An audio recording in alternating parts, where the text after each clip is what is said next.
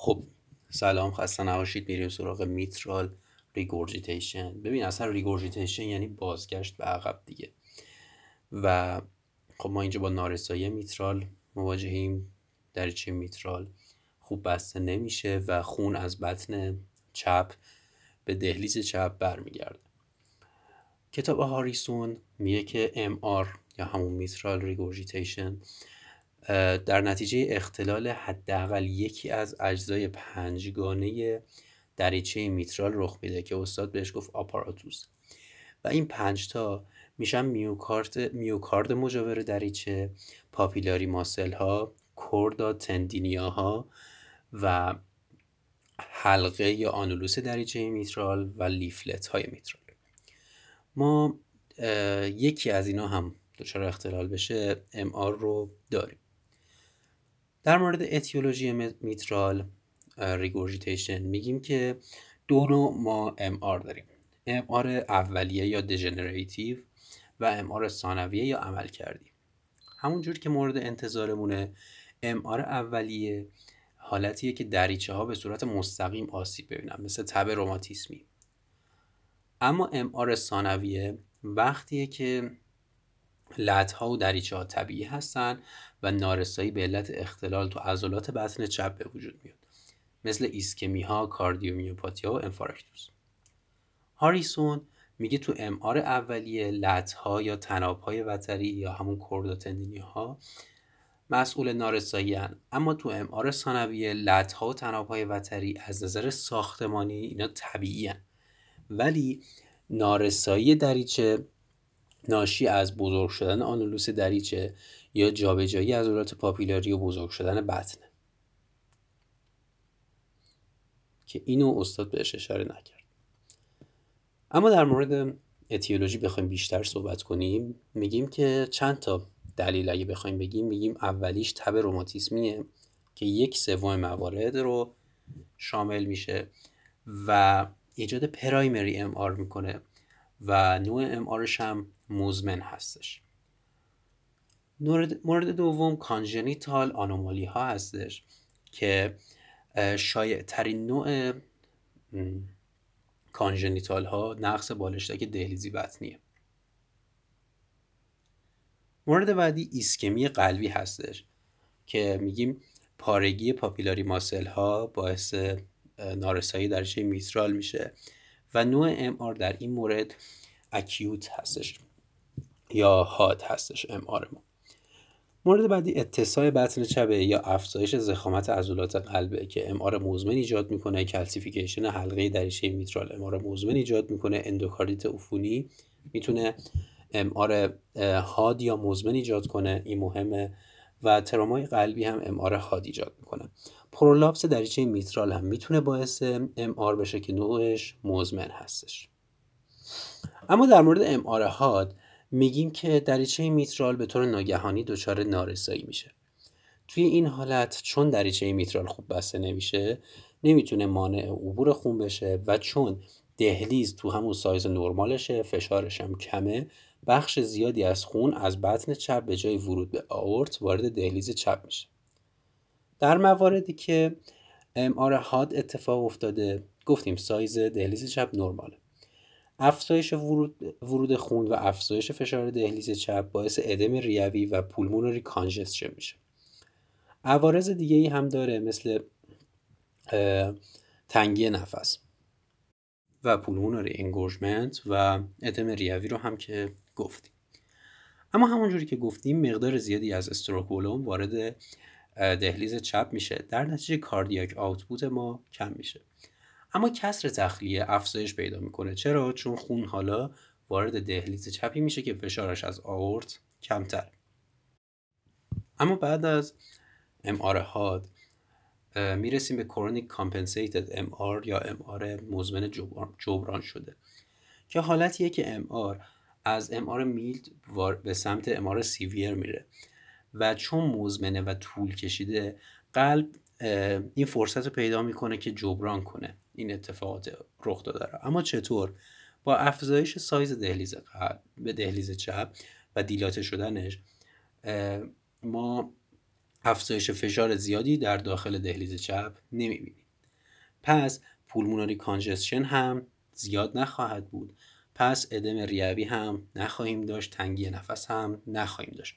پس در این مورد می‌تونیم نتیجه بگیریم فرد بدون علامت. از طرف دیگه بطن چپ هم دچار هایپرتروفی میشه و کاردیاک آتپوت و فشار خون رو نرمال نگه میداره. اما بعد از این مرحله ما وارد مرحله میشیم به نام chronic decompensated M که میگیم به مرور زمان با افزایش سایز قلب و افزایش انرژی که قلب مصرف می‌کنه نارسایی ایجاد میشه و به این مرحله می‌رسه. تو این مرحله بطن چپ اونقدر بزرگ شده که انرژی کافی رو دریافت نمی‌کنه و قدرت انقباض قبل رو نداره. پس ما با کاهش ejection fraction یا کسر تخلیه مواجهیم. تو این مرحله است که بیمار علائم رو نشون میده. پس ما دو جا داشتیم که بیمار علائم رو نشون می‌داد. یکی chronic decompensated MR و یکی هم acute MR اما حالا قبل از اینکه وارد علائم بشیم ما یه چیزی داشتیم به اسم موج V اگه یادت میاد که خیلی خوشبختی اگه یادت نمیاد غمت نباشه موج وی چی بود؟ ما توی منحنی فشار دهلیزها یه موجی رو داشتیم که همزمان با صدای دوم بود تقریبا و یعنی همزمان با صدای دوم تموم می‌شد. و دلیلش چی بود؟ دلیل موج وی. دلیلش این بود که حالا در زمان سیستول که دریچه های دهلیزی بطنی بستن خون از وریدها وارد دهلیز ها میشه باعث افزایش فشار دهلیز ها میشه و موج V رو ایجاد می‌کنه. اما این موج V توی هاریسون در موردش صحبت شده و گفته که موج V توی MR حاد برجسته میشه. اما تو MR مزمن موج V برجستگی چندانی نداره. چرا این اتفاق میفته دلیلش گفته شد. چون که توی MR حاد سایز دهلیز چپ کوچیکه. و انتظار این افزایش فشار رو نداره و یه دفعه افزایش فشار اتفاق میفته. اما تو ام آر مزمن دهلیز چپ گشاده و فشار توش تغییر چندانی نمی‌کنه. خب علائم چی هست؟ علائم ضعف و خستگی. علائم طبیعتا ما داریم کرونیک ام رو میگیم چون که اکیوت ام علائمش اینا نیستش فکر می‌کنم.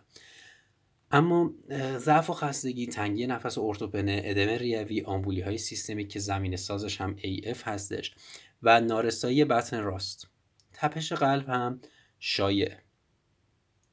خب توی معاینه فیزیکی ما می‌بینیم که افراد مبتلا به ام آر مزمن فشار خونشون نرماله اما نبضشون حالت شارپ داره. اما افرادی که اکیوتن فشار شریانی ممکنه کاهش پیدا کرده باشه.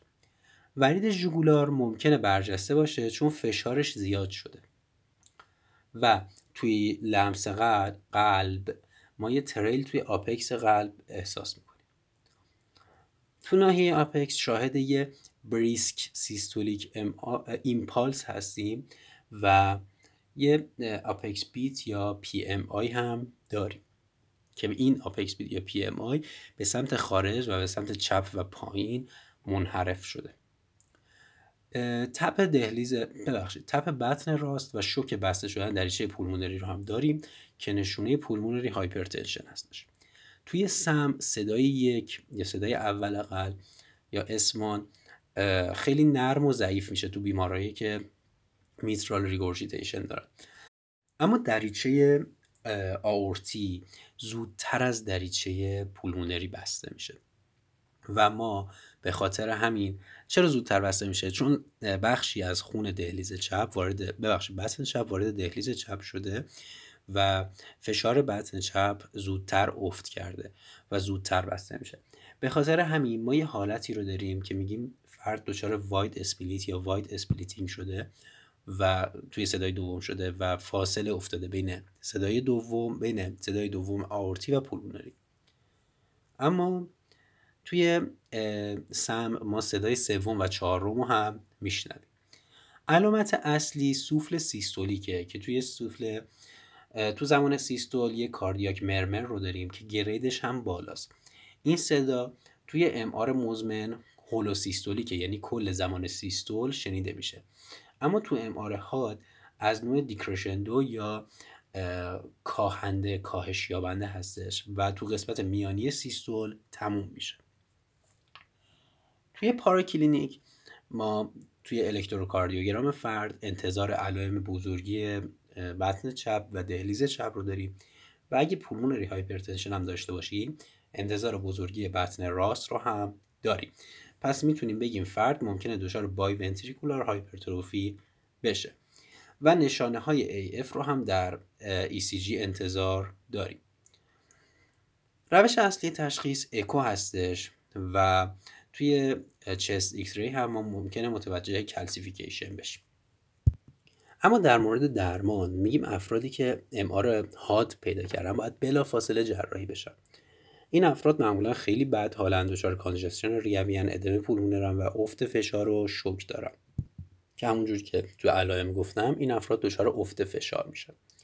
اما افرادی که ام شدید مزمن دارن یا کرونیک سیویر ام دارن دو حالتن. حالت اول وقتیه که اینها علامت دارن و حالت دوم وقتیه که علامت ندارن افراد سیمتوماتیک خودشون دو گروهن. گروه یک گروهی که علائم داره ولی ejection fraction ش بیشتر از سی درصده. این افراد باید برن زیر عمل جراحی. اما گروه دوم گروهی که علیرغم داشتن علائم کسر تخلیهش افت کرده و اومده زیر سی درصد. که این نشونه کاردیومیوپاتی غیرقابل برگشته. ما تو این گروه ترجیحمون عدم جراحیه.